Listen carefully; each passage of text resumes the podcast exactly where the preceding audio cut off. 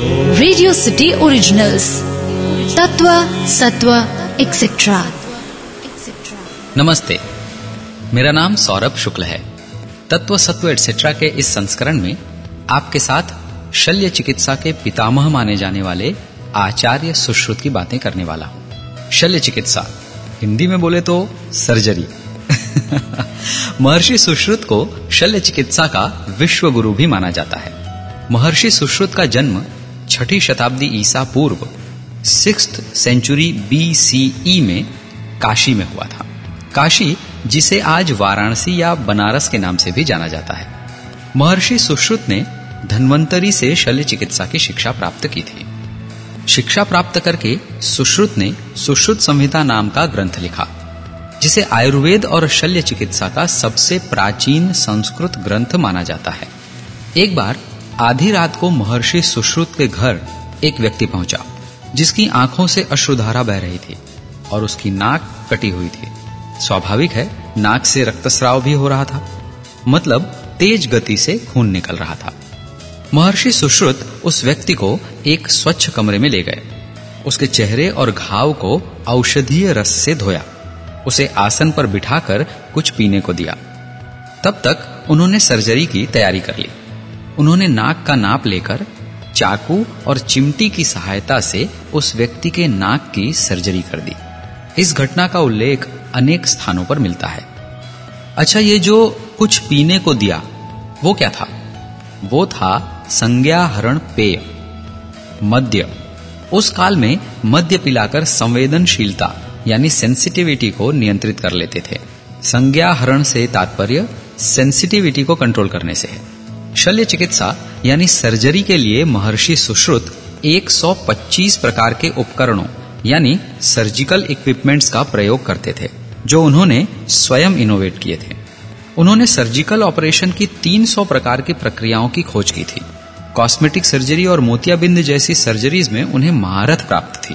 वो टूटी हड्डियों का पता लगाने के विशेषज्ञ, यानी एक्सपर्ट थे।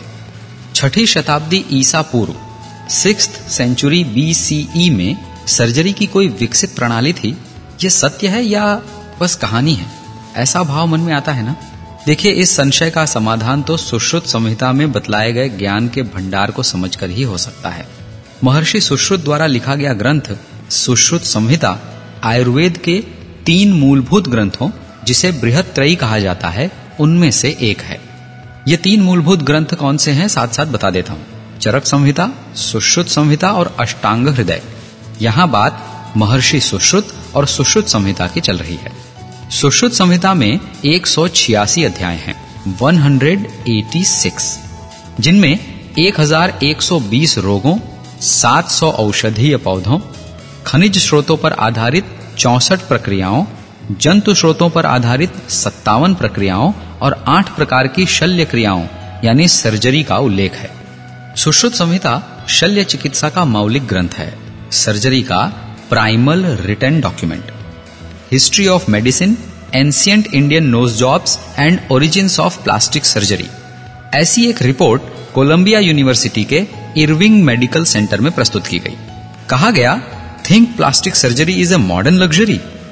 Think again, इस रिपोर्ट में कहा गया कि भारत में ढाई हज़ार साल पहले ही लोगों को प्लास्टिक सर्जरी का ज्ञान था। इस बात की पुष्टि के लिए सुश्रुत संहिता का रेफरेंस दिया गया। इस रिपोर्ट में कहा गया है कि सुश्रुत संहिता में तीन प्रकार की त्वचा, यानी स्किन और नाक की सर्जरी के बारे में लिखा है। त्वचा के शल्य चिकित्सा, यानी सर्जरी से तात्पर्य शरीर के किसी एक हिस्से की त्वचा को किसी दूसरे हिस्से पर लगाने से है।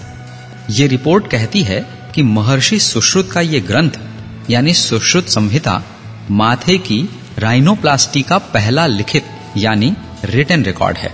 राइनोप्लास्टी का संबंध नाक की सर्जरी से है।